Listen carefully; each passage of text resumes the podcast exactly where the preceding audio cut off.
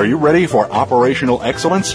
Welcome to the Visual Workplace, work that makes sense, where your host and visual workplace expert, Dr. Gwendolyn Galsworth, shares powerful visual principles and practices to optimize your operations and make them safer, faster, better, and far less costly. The Visual Workplace. You can't get to excellence without it. Now here's Dr. Gwendolyn Galsworth. hi, hi, this is Gwendolyn, Gwendolyn Galsworth. I'm your host at the Visual Workplace, our weekly radio show where we explore how to make the workplace speak. We look at principles and practices. We look at concepts and tools. We do tutorials. We interview people from time to time. I've been traveling a lot and really enjoying it a great deal, spreading the word about visuality. So our interviews have been minimized and our tutorials have gone up because I'm able to do that by myself and um, even pre-recorded if I happen to be on a plane during our airtime. Today is live. Today you have an opportunity to call in. Today is our mailbag show. It's our first mailbag show. And even though you haven't been com- calling in and I've been complaining about that, you have been emailing and we have some really good questions. I've selected five of them. I think we may be able to cover those five during this hour. And I have a sixth one in reserve in case we have a little bit of extra time. So I've kind of selected these based on the uh, quality of the question, the depth of the question, and also um, if I've seen it more than once, um, then I know that there's a pretty strong interest. Uh, just a few words about what's going on with the visual workplace over the next couple of months. That is the kind of work that I've been doing out in the world. We have a public seminar. I'm doing one right now in Boston with Lean Enterprise Institute, LEI. Tomorrow we go to Vibco. We're doing uh, an assessment uh, the people who came today will do an assessment. We'll talk about their findings. We'll kind of map out a plan for Vipo, Vibco vibrators. This is Karl Wadensten's uh, plant in uh, Wyoming, Rhode Island. Isn't that interesting? Wyoming, Rhode Island. And uh, they have a very strong implementation of um, waste reduction, beginning to move strongly into lean, the principles and practices of lean, and now looking ahead, they're ready to take on visual. You don't always have to do it in that order. You can start with visual and move to lean or start with lean and move to visual, but eventually you want to have both of them. Like the two wings of a bird, they work together. They're great partners, hand in hand, wing, wing to wing. Neither wing is more important than the other. The bird will tell you that won't be able to fly if there, if it has only one wing or the wings are out of balance. So we want to have a good balance in visual, a good balance in lean. Lean the critical path and pull visual the wing about information and adherence. So we've been, um, we're here now. We're going to be uh, in the UK in the middle of April, and I just found out this morning I'll be at, in the UK again at the middle, uh, at the end of May, doing another uh, plant tour and seminar. So, folks in England, if you want to catch us up, check our website. That hasn't appeared yet on our website because we just found out about it this morning, and um, we look forward to it. I'm also going to be uh, starting a new book this summer on visual leadership. The last two or three shows that we've been doing has been on have been on doorway four, what we call the executive doorway into the visual workplace, which is visual metrics, visual problem solving, and the whole Hoshin piece. How can leaders use structure to be more effective leaders and also to communicate more effectively the horizon, the pacing, the valence of their drive how to drive basically. And I do want to mention that uh, I pulled the show from last week. I listened to it. It had just a little bit too much energy and was just too noisy for the radio. And I'm going to be re-recording it next Friday and it'll be available to you in about 10 days. That's the show that is on the three tools that structure um, leadership into visual leadership. I actually will be mentioning them again uh, just um, uh, lightly, not as descriptions, but as a kind of hooks or anchors in one of our questions, my responses to one of our questions. So um, I'm really glad you're here. I'm glad you're taking time out to learn more about the visual workplace. I hope you're implementing, and I want to thank you very, very much for the questions that you've been sending by email. And I know eventually that will roll over into let me call in and ask a question myself right now in real time and get my real time answer. I know that's coming, and I'm really glad. So let's begin with uh, these questions and I'm going to give you the best answer I know how. And if you want to call in in the middle of it and share your point of view or your experiences, wow, that would be wonderful. The call in number is 866-472-5790. 866-472-5790. So here's question number one. What do I do when my boss says he wants me to be creative and then floods me with his ideas? And this is an actual question, happened in Australia, oh, in a very fine company with a very fine leader, but this leader had a particular profile. We're going to talk about it now. The leader was bursting with ideas, and even though he wanted others to also be creative, they felt overwhelmed by his creativity. Almost always, when I get a question like this and probe a little deeper, we find a strong, well-meaning boss who is highly creative. We also find employees who want to give and give a lot. They want to make a contribution. But to this boss, solutions occur a mile a minute. Solutions to what's challenging his plant.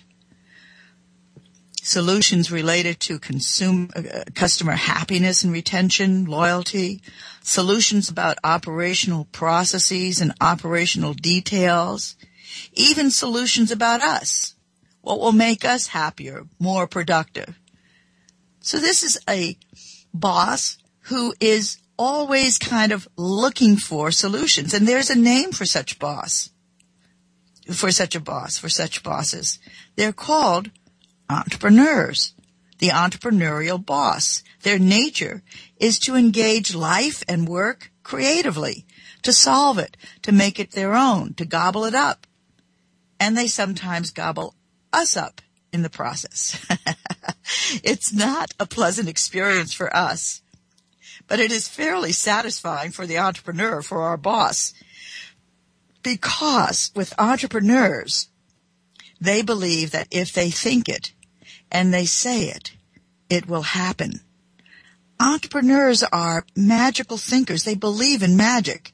They won't say it this way, but they believe if they say it, it is so. They believe in the power of their own will and their own creativity to change reality. It's really interesting to watch. It's not much fun to work under. And they are typically super smart and very good at words, so they're able to articulate their solutions and be very persuasive. They have ideas like nobody's business. They outpace most of us. Hmm? What they are not, or at least what they have not yet learned to be, are three important things that will actually help their ideas and make them a go. First of all, they have not learned patience. Secondly, they usually have not learned structure and the power of structure to house their thinking to house their thinking in forms that will allow them to translate their ideas into actuality. They haven't learned about intellectual or idea architecture. It's the kind of thing we were talking about in our last show when we were talking about how leaders can use structure, these three tools. I'm going to go over them in a moment, but the last show, the one that I'm re-recording next week, really captures that much more fully.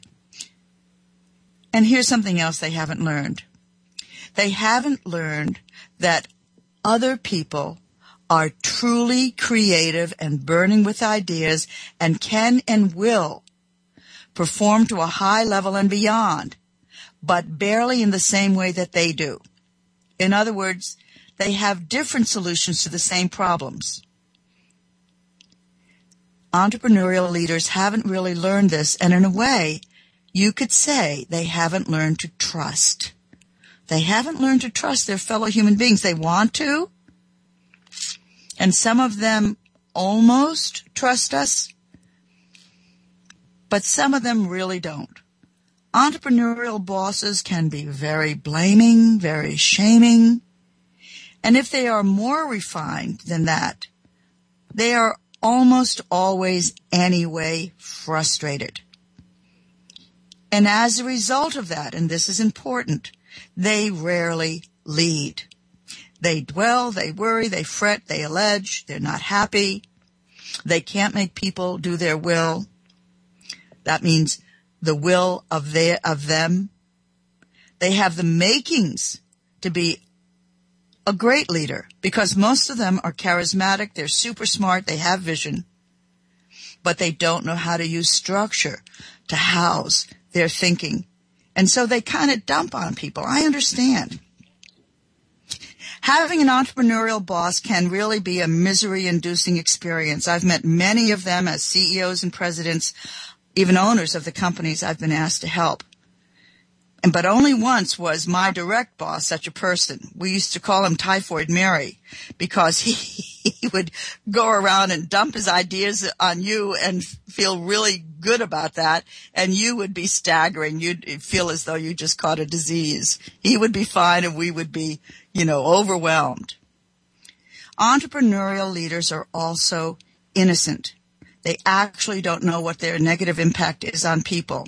And few of us have the guts or the permission to talk to him or her and tell them so. They're not aware of this dilemma. They appear to be arrogant, but most are not. They're simply not in control. That makes them feel uncomfortable.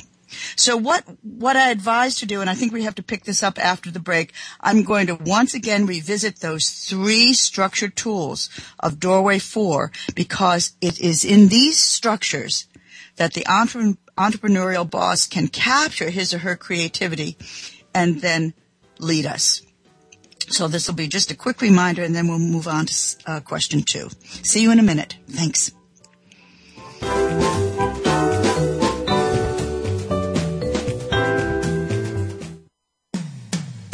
When it comes to business, you'll find the experts here. Voice America Business Network. Are you ready to bring the power of the visual workplace to your company? Gwendolyn Galsworth, visual workplace expert and award winning author, is available to help you harness and maximize that power. With nearly 30 years of hands on experience, Dr. Galsworth shows you how through in house seminars, site assessments, total company conversions, keynotes, coaching, and consulting. Learn about visuality through our books, DVDs, on demand webinars, visual edge learning packages, and a host of other teaching materials. Enroll in the Visual Lean Institute and get trained and licensed as an instructor or QMI affiliate in any of our nine core visual workplace courses. Keep your visual workplace going and growing. Visit our website at visualworkplace.com to learn more about workplace visuality, our products and services, and when Gwendolyn will be presenting near you. That website again is visualworkplace.com.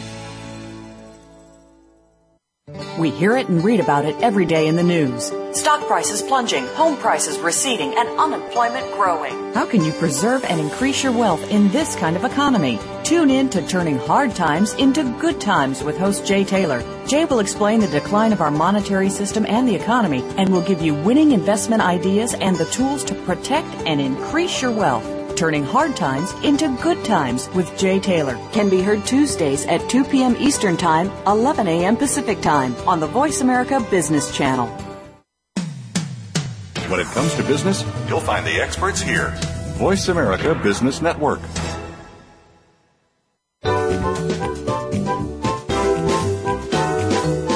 You're listening to The Visual Workplace Work That Makes Sense with Dr. Gwendolyn Galsworth. If you have a question or comment about today's program, please call 1 866 472 5790. That's toll free 1 866 472 5790. Or send an email to radio at visualworkplace.com.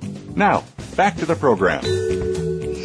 Hi, hi, it's Gwendolyn, and here we are. We're on our mailbag show. You sent in some questions. We've got some answers. We're going through five emailed in questions, and if we have time, we'll do the sixth one. Right before the break, we were talking about what to do with a boss who has high entrepreneurial needs, who thinks a lot, who is very creati- creative, and who kind of gets in the way of our own creativity because he supplies the solution or she supplies the solution to everyone. Too much advice, too much solution doesn't give us time to do our own thinking. And I want you to be very sympathetic about a boss like this. This kind of a boss is really exploding with energy and eagerness and exuberance. And what we need to do is give the boss a structure to put his or her ideas in, a kind of framework, a skeleton to hang the flesh on, to hang the ideas on, to hang the vision on, and the energy. And the three tools which we talked about uh, last time were the business systems template. It's called the business systems improvement template. It basically is the house that you see everywhere, like the house of Toyota. But as we talked about last week, we want the boss to recreate that house from scratch. If you're given a house, then you disassemble it and you figure out how the pieces fit together and you reassemble it. So you get to know the connection between customer, strategy, um, metric, tactical focuses and tools. You get to know what that connection is. Everything can fit in that. That's the big picture, the big vision. The second structure that creates more refinement will be the X-type matrix.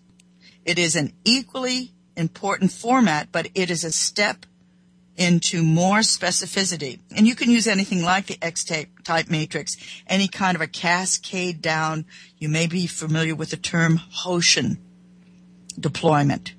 And it forces the entrepreneur to do that which he cannot do without, without help. He can't do this without the help of a format, a structure, and that is to say yes to the few and wait to the many. It's a big problem for entrepreneurs because they want to say yes to everything. And you know what? They see you as the people who are going to implement it. But you get confusing signals. You get competing priorities. You can't focus. And basically what the entrepreneur has done is kind of dumped his brain or her brain into your lap.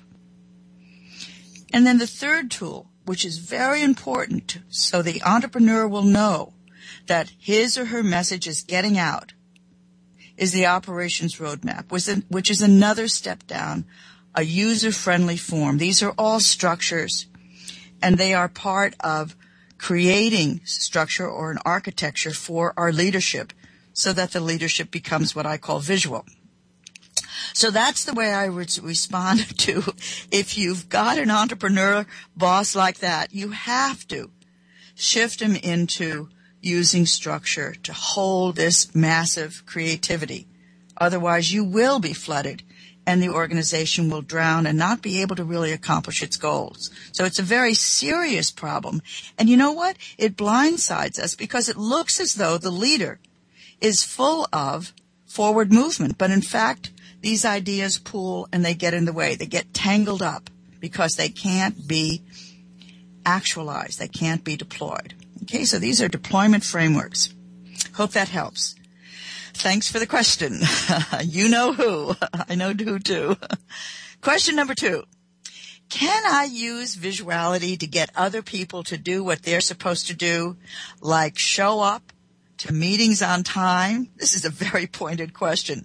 Can I use visuality to get people to show up to meetings on time? Very, very specific outcome. We want to translate. We want to use a visual device to get that exact behavior. And the short and sweet answer is yes, yes, yes, yes, yes, you can.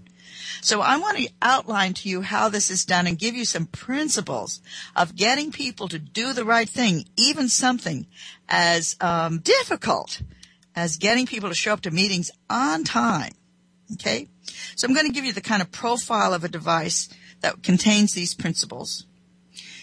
And you can use them, you can use these principles to get people to do other things that are right. But here's the first principle. The first principle is to make that requirement physical, to make it tangible, to create an actual tangible format. It's going to be a piece of paper. It's going to be a grid. Hmm? And in that grid, in the cells, you describe the good behaviors and the bad behaviors. You write clearly, boldly, simply, complete sentences, and it goes something like this. Did you arrive at the agreed upon appointed time for today's meeting. That's the question underneath the pers- person's name. Or you can make it. I did arrive at the appointed time, agreed upon appointed time to this meeting, or the next cell, I did not arrive at the appointed time.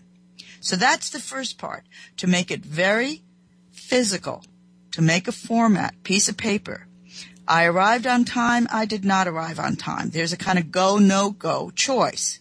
Soup, uh, step three, so that's step three. I'm sorry, that's step two. Step three is, this is really important, you don't fill in the answer. The person whose behavior is being indicated fills in the answer. The person, Marianne, did I arrive on time today? Did I not arrive on time today? They put an X in the correct box. Or they put a dot, black dot for not arrive on time, green dot for arrive on time. Or you can use mauve or a blush pink. It doesn't matter. But here's the po- point, and this is step four. It's really embedded in step three. It's self-report. You don't fill in that answer again. That person, the name, Marianne, Gwendolyn, George, fills in the answer. And so you can see at a glance by the person's own self-report, their self-report on their own behavior, and they do this before they sit down. They do it before they sit down on their way in. When you do this, you know what happens? You don't have to follow up with people. You don't have to track them down. You don't have to come after them. You leave the format in place for week one. It's there when you do week two, the next meeting, the third meeting, the fourth meeting, the fifth meeting. There is self-report, personal feedback on my behavior for me to see and for everyone else to see. You do it very quietly. You don't make a big deal out of it. There's no blame. There's no shame. You just report the facts. And I report the facts. Each person reports the facts. Very, very simple. In this way, your meetings already have that piece of business out of the way. And you know what? You can do this. You can use, so do you see how that works? And you can use this kind of a format to do other things. You can do, use this kind of a format for meetings that you have with your operational team or your planners or your supervisors. You set up a grid in advance and before people sit down, they post a status or if you will, a valence for a particular project or for their line for example, and you can even do this, you know, some supervisors and, and, uh, production chiefs meet once a day. And you can decide that on Monday you're going to focus on material availability, on Tuesday capacity, on, uh, Wednesday quality issues, on Thursday maybe improvement, and Friday maybe safety or manning. And before each of your supervisors sit down, sit down, they go to the grid that you've prepared and they put in their status, their valence. Simple as green, A-OK on material availability, or red or yellow, before they sit down. So you already know where things stand in very broad strokes, and you can focus on the reds, for example. If there are no reds, then the yellows. Okay? And you're using a physical format to help you get people to self-report so that the meeting becomes much more efficient and has substance. In the first case, you're getting people to arrive on time by simply self-reporting whether they did or they didn't, they did or they didn't, meeting after meeting. In the second case, you're going for another dimension and you're getting people to report status so that the meeting time itself can be used more efficiently. And then you can go on by, from there. You can make iterations. So the answer is yes, you can do, you can change people's behavior and help people acquire better behaviors through visuality in a very non-threatening way, a very simple way, in a way that will help them and help you. So that's how I would respond to question number two. now let's look at question number three. Question, this is kind of a whole riff that we're going to be. There's about three of these questions that have to do with 5S and audits and standards around 5S. Some of these we have covered in our sessions on 5S, but the questions have come back, so I think we just need to kind of hit them again. Here's question number three. How come 5S dwells on neat and clean? And how can I get beyond that? When that's all our audits look for is neat and clean. What a great question. How come 5S dwells on neat and clean? And how can I get beyond that when the audits seem to support neat and clean? I am surprised at how persistent this question remains. As I said, I spent, what, four or five shows on this issue, and I'm not saying that all of the answers are right ones or complete ones, but I do know that many, many companies, many people are challenged by this. So here we go. First, I want to just say this is what my experience has been. 5S is actually not just about neat and clean. The 5S that has deep roots in Japan is about capturing order in the workplace and the supporting housekeeping behaviors. And that includes orderliness.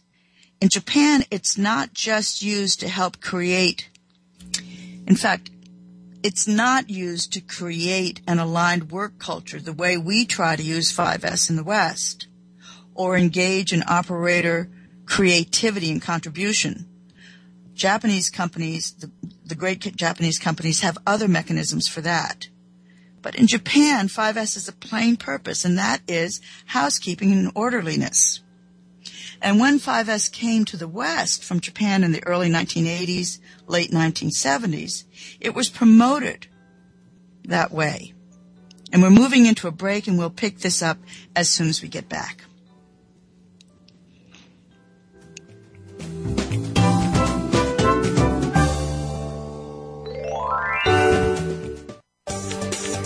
From the boardroom to you, Voice America Business Network.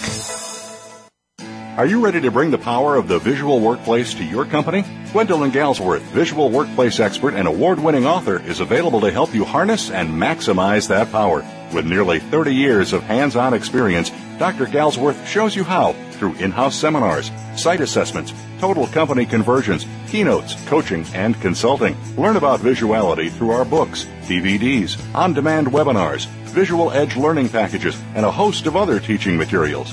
Enroll in the Visual Lean Institute and get trained and licensed as an instructor or QMI affiliate in any of our nine core visual workplace courses. Keep your visual workplace going and growing. Visit our website at visualworkplace.com to learn more about workplace visuality, our products and services, and when Gwendolyn will be presenting near you. That website again is visualworkplace.com. Bob Pritchard has over 30 years of experience as a straight talking business consultant and author working with some of the top Fortune 500 companies. Now he's come to the Voice America Business Channel to help you and your business. Tune in to the Bob Pritchard Radio Show for information about starting and successfully running a profitable business. From the movers and shakers to great marketing screw ups, you can't afford to miss a single edition of the Bob Pritchard Radio Show. Tuesdays at 5 p.m. Pacific, 8 p.m. Eastern on Voice America Business. Voice America Business Network, the bottom line in business.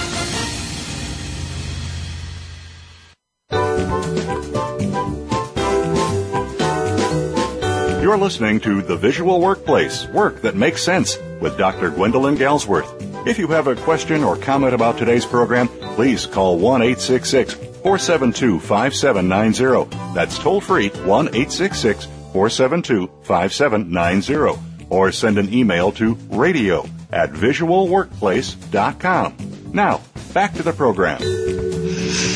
Hi, this is Gwendolyn. We're on our first mailbag show, meaning that we are answering some of the questions that you mailed in, emailed in for us to consider. Right now we're looking at the question of 5S and audits and 5S that only kind of does neat and clean and gets a little bit stuck there. I'll tell you at the seminar today, we had about 40 or 50 people there. This came up eight times, nine times, ten times. It's a very real issue. And I think if we change our mind about what 5S is supposed to do and also what the audit is going to do, we can continue using 5S and we can continue using audits, but tweaked. So when 5S came from Japan in the early 1980s, late 1970s, it was promoted as housekeeping. And then people began to develop it further and add things to it, and I think rightly so. But the things that they added did not help the 5S go deeper. They added things like simplify and standardize. They kind of made 5S hold information or um, practices, principles related to lean as compared to visuality. Many Western companies were very successful with that approach, but others, many others, failed and withdrew. They swore off 5S forever, and still others limped along with a 5S that didn't exactly work, but was also important enough to keep, and anyway, it was part of the cult- company culture Anyway, you know which one of these companies fits you. Many of the companies that stuck with 5S simply couldn't find a way to be active about the steps, the steps that happened after neat and clean. So they just stayed there. And somewhere along the way in the late, in the late 1980s, folks started creating audits. And as far as I can pinpoint, they were based on a five point audit scale found in a great book by Kobayashi called The 20 Keys. It's a great book, presented an interesting five point scale, and people cloned it onto 5S. Managers did. Managers love audits. It's part of managing. Managers love audits. They love exercising audits, and those who are being audited typically have the opposite response. So for the most part, for a year or two, the managers and the operators kind of went along with the audit. But then after a while, the audits really began to fail. Managers despaired, operators despaired, but corporate or some big Macky Mac wanted the audits to stay in place because managers love audits. But the problem with the audits is that the audits didn't produce a next level. They didn't roll over into a more progressive version of 5S. They didn't deepen. And one of the problems was that the audits audited tasks. You do this. I'm sorry. Did you do this? Did you not do this? Did you do this? Did you do, not do this? Based on a five point scale. So the first part is if you're currently, if you currently have an audit that is looking at, at neat and clean as the kind of central piece, shift the focus to some other principles of visuality. Things that we've talked about in this show. If you were to talk about, listen to the show again, you would pick up 20 or 30 principles. Let your audit be about principles, things like design to task, store things not air, point of use, color code to task. And instead of having a five point scale that grades people, let the scale be to what extent is this principle in place? So instead of auditing tasks, was this task done? Was it done well? It's, is this principle in place? Is it robustly in place? Do we just see the beginning? Does it seem to have grabbed? That that's when the scale becomes useful and more progressive. It guides us and done well, it will actually drive us. It'll drive new levels and eventually it'll drive us to excellence. So your question, you who sent in, and there were three people who sent in questions that were very similar to this about audits and 5S. I hope that this gives you a response that you can operationalize. And the second part of it is, is can you get beyond neat and clean? And I say yes, you add other dimensions to your audit. you intentionally add dimensions that are visual, very similar to what we said before, but it would be like, do all frequently used shelves have complete addresses? Do arrows clarify location of up and down? Can items be found by non-area personnel within 30 seconds of the start? This is another way to utilize the, the audit so that you are supporting progress, not just tracking behavior, actually initiating or if you will, triggering higher levels of uh, utilization. And you know what? If people are really f- fed up with 5S, begin to make a simple change. Change the name from the 5S audit to the 5S visual or the visual 5S audit and begin I know I talked about it in our show about 5S. Begin to get the word visual into the audit process and you will be surprised at what innovation that that alone can trigger. You might even uh, you might even want to add a line item that would say something like, um, this is one of my favorites. To what extent is there evidence of really weird solutions in this area? what we mean is really innovative, really um, inventive solutions in this area. To what extent is there evidence of mini systems, of a cluster of visual devices all aimed at a single performance outcome? Do you see? And in that way, you're beginning to deepen the visuality and also deepen the description of what 5S is behind, beyond just labels and lines. And one more word about audits. If they are pretty much a part of the way things are done now, they're pretty much a part of your kind of week and month. Don't simply stop them. Don't drop them because they're either inconvenient or difficult because you have a lot of personal stock as managers and leaders and supervisors in promoting this. It is destabilizing to just pull this out because suddenly you see things differently. Instead, I want to advise you to ease away from one audit and ease another one in place, but it might be a self-audit. It might be a checklist that is self-administered instead of administered by a group outside the area.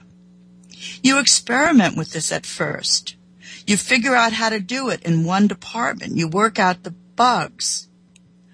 In that department, you start moving the audit away from what doesn't work and towards new additions of what could work. Until you get something fairly robust, you do it in one area. You do ex- your experimentation, you do your learning, and then you try it on a second area. But this whole idea of dropping one thing and beginning another is, it's destructive. It's counterproductive. It will bite you. It will create less credibility, less confidence in the improvement direction of the plant. You have to make these transitions very, very elegantly because people have invested a lot of their time, their effort, and their belief in you in following the audits all these years. So don't just turn your back on them. Find an elegant way to ease them. You can fade them out and bring the other one up. I myself very much like the self-administered checklist administered by the people in the area administered by the engineers themselves if they're if we're in an engineering group on a kind of rotating basis you have people in alphabetical order and you do uh, Adam and Betty. And then Betty and Charlie. You see, we're doing ABC. And then Charlie and David. And then David, you're keeping one person from the previous audit who holds the history. David and Gwen. You leave David in place you pair him up with Gwen. You leave Gwen in place and pair her up with Howard. Do something very simple and rotate it so everybody has a chance to make their assessment, to give themselves and give the department a rating, and then pass the baton. This is a very good self-learning, self-leadership exercise. We'll say more about that on another show. Let's move on to our next, our fourth question. And our next question, I'd like it to be about, I just skipped one, but because I, I think we might run out of time and I think this number five question is more important. The number four question was about um, using the Kaizen Blitz to help operators get more visual. I guess I can answer this very quickly. You can certainly use the Kaizen Blitz format to work on visuality on the operator level, on the engineer level. Doesn't matter on the supervisory level if we're looking at supervisory processes. But we call it usually a visual blitz. And what it means is you're going to not shut down for a day or two. You're going to have a much shorter amount of time, one and a half, two hours, short and frequent. You'll have this once a week. And if you don't have time for a full blitz of one and a half to two and a half hours, with maybe shutting down the department or four or five people involved, you'll do something shorter, a micro blitz with one or two people involved. The second thing is, for the most part, I have found that these visual blitzes are best when they are driven by a hit list, a predetermined set of ideas that people have that they put on a checklist, they put on a hit list so that they are ready to undertake specific visual changes when the opportunity for a blitz comes along. Maybe there's a machine stoppage, planned or unplanned. And we utilize that time. The hit list helps us focus. So it's very, very simple. And the third most important thing, or as important thing, is that your supplies are at hand. They're in a rolling cart. You can immediately utilize the time get started. Your supplies are handy. You don't have to pre-organize. They're already there. Okay, so I like the idea of a visual blitz, of having this kind of focus, whether, whether it's a few or the whole department. So yes, by all means use that format. So we're going to be sliding into a break in a moment, but let me just set up the question. It's probably the last one we're going to be able to use today. And it's something that comes up constantly. This came up in two letters very, very strongly. And that is, what about standardizing our visual devices? Because I said, you know, avoid standardizing visual devices. So what's wrong with standardizing our visual devices, you ask? How are we going to get stability without that? And I'd like to ask, answer, start answering or responding to that question after the break. And I hope it will be helpful because it really is very important that you have the right idea about how to promote visual devices and visual inventiveness that stabilizes but doesn't stop creativity. And we'll pick that up right after the break. Thanks a lot. Talk to you in a minute.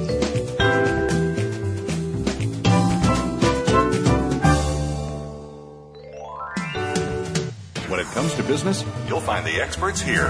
Voice America Business Network. Are you ready to bring the power of the visual workplace to your company? Gwendolyn Galsworth, visual workplace expert and award winning author, is available to help you harness and maximize that power. With nearly 30 years of hands on experience, Dr. Galsworth shows you how through in house seminars, site assessments, total company conversions, keynotes, coaching, and consulting. Learn about visuality through our books, DVDs, on demand webinars, visual edge learning packages, and a host of other teaching materials. Enroll in the Visual Lean Institute and get trained and licensed as an instructor or QMI affiliate in any of our nine core visual workplace courses. Keep your visual workplace going and growing Visit our website at visualworkplace.com to learn more about workplace visuality, our products and services, and when Gwendolyn will be presenting near you. That website again is visualworkplace.com. Think of the world 50 years ago. Now think of this same world and how it'll be 50 years from now. Did you know that if the world's population continues to grow at its current rate, our children and grandchildren will only have 25% of the resources per capita that our parents and grandparents had? We must preserve the foundation of a quality standard of living. That foundation starts with Go Green Radio. Join your host, Jill Buck, for Go Green Radio every Friday at noon Eastern, 9 a.m. Pacific on Voice America. When it comes to business, you'll find the experts here. Voice America Business Network.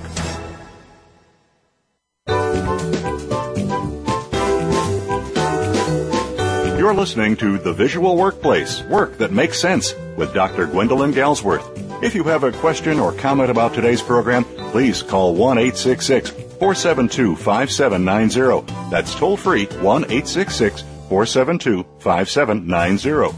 Or send an email to radio at visualworkplace.com.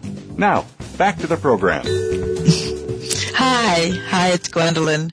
This is our mailbag show and we are uh, going through questions that you all have sent in. We're trying to respond to them in a way that's going to be helpful to you to widen your understanding of visuality and also encourage more application, more experimentation, and more uh, more use of the visual paradigm. And uh, my producer just uh, told me she got my attention and said, "Hey, Gwenny, you sound a little bit tired today." I am. I have been on my feet for about ten hours conducting a seminar, and uh, talking about visual pretty much nonstop, but I hope that I'm still making sense and that there's enough energy behind my voice for me to be uh, connecting with you. Uh, forgive me, uh, but um, there are many pipers to pay, and today has been a busy one. So let's move on to what will probably be our last question. And that is, and it's a very interesting question, what is wrong with standardizing our visual devices how can we make our processes reliable without standardization? Well, this is a really good question. But we first have to clear up what is sometimes a common misunderstanding. Maybe you understand these things, but it has to do with a mix up about words. And the words are the difference between standards, standards of performance, standardizing, standard work, and standardization. Those are five different words and terms and meanings. Standards, standards of performance, standardizing, standard work, and standardization. So let's start with standards. Standards are the bedrock of all work.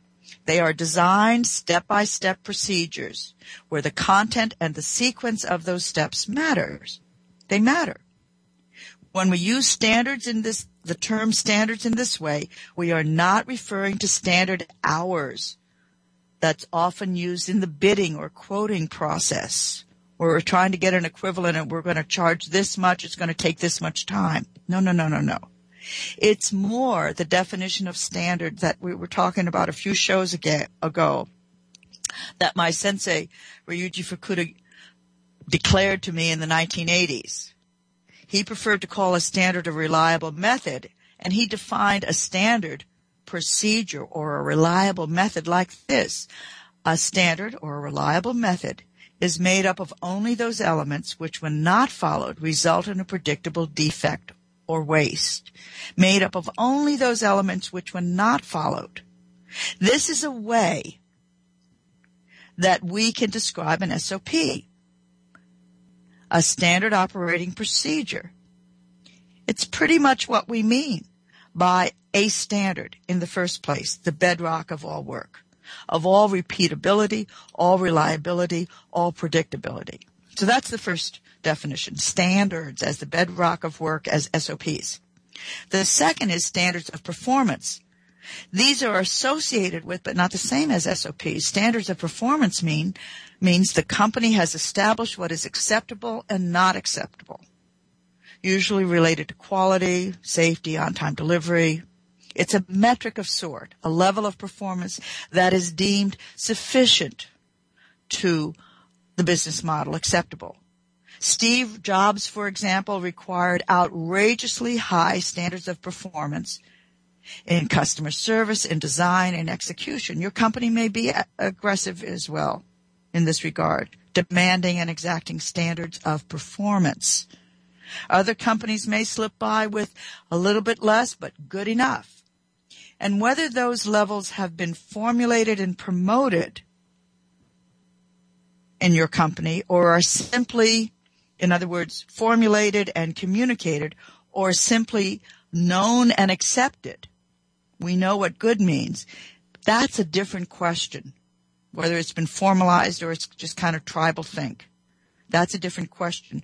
But there are standards of performance that are accepted and that are used in every organization to define what is good enough. That's standards of performance.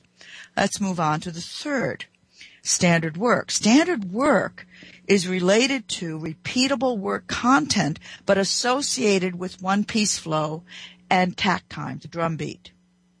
The principle is to break down your work into its component substeps, refine each substep step so that it can be copied and repeated by any operator. It is similar to an SOP, but not exactly. Standard work is very exact. It intentionally removes judgment and interpretation. That is why it is repeatable and uniformly repeat- and uh, reliable. It's close to Fukuda's definition of only those elements which were not followed. But the purpose of standard work is a little bit different. The purpose of standard work is to allow you to introduce time and pull, indexed pull, if you will, into the activity we call work. Okay? The fourth word that looks close to everything above is standard, standardizing. When we standardize something, it means that we try to make it uniform. We try to make it the same. We try to promote it as a solution.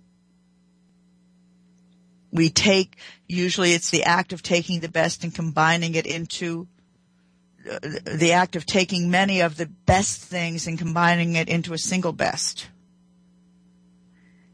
So when we say don't standardize your visual devices, this is where we land on it. Don't try to make your visual devices uniform and the same across the organization because if you do, you are automatically saying this is good enough. This is the best we want the solution to be and it cuts off creativity. You avoid using the language or making the effort to standardize a visual solution because you don't want the experimentation to stop. What experimentation? Finding a way to translate information into vital behavior.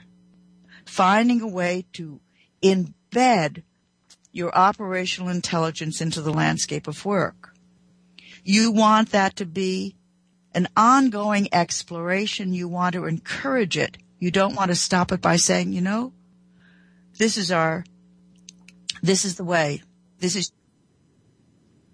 So making that distinction between standardization, standards, standard work is very, very important. And what I say to you is instead of standardizing a visual device, make it a visual best practice and a temporary one. This is the best today. This is the best we can do. Let's build on it. Let's use it as a baseline. So this is our, this is the kind of the end of our uh, last question. I hope it's been useful to you. This is our first mailbag show. I want you to please keep your emails coming in and we'll collect the questions over the next five or six weeks and see if we can put another mailbag show together. I want to thank you very much for listening in. I want to thank you very much for supporting workplace visuality in your listening, but also in your own company by creating visual solutions and by maybe even producing a conversion, leading a conversion of your current workplace into a visual workplace. Hmm? Please remember to stay in touch. Ch- send in your photos, send in your emails, your comments to radio at visualworkplace.com. I look forward to the next time. You bet I do.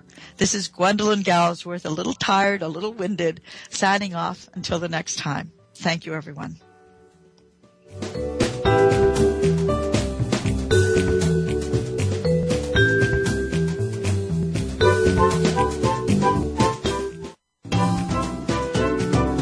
We appreciate your joining us this week for The Visual Workplace, work that makes sense.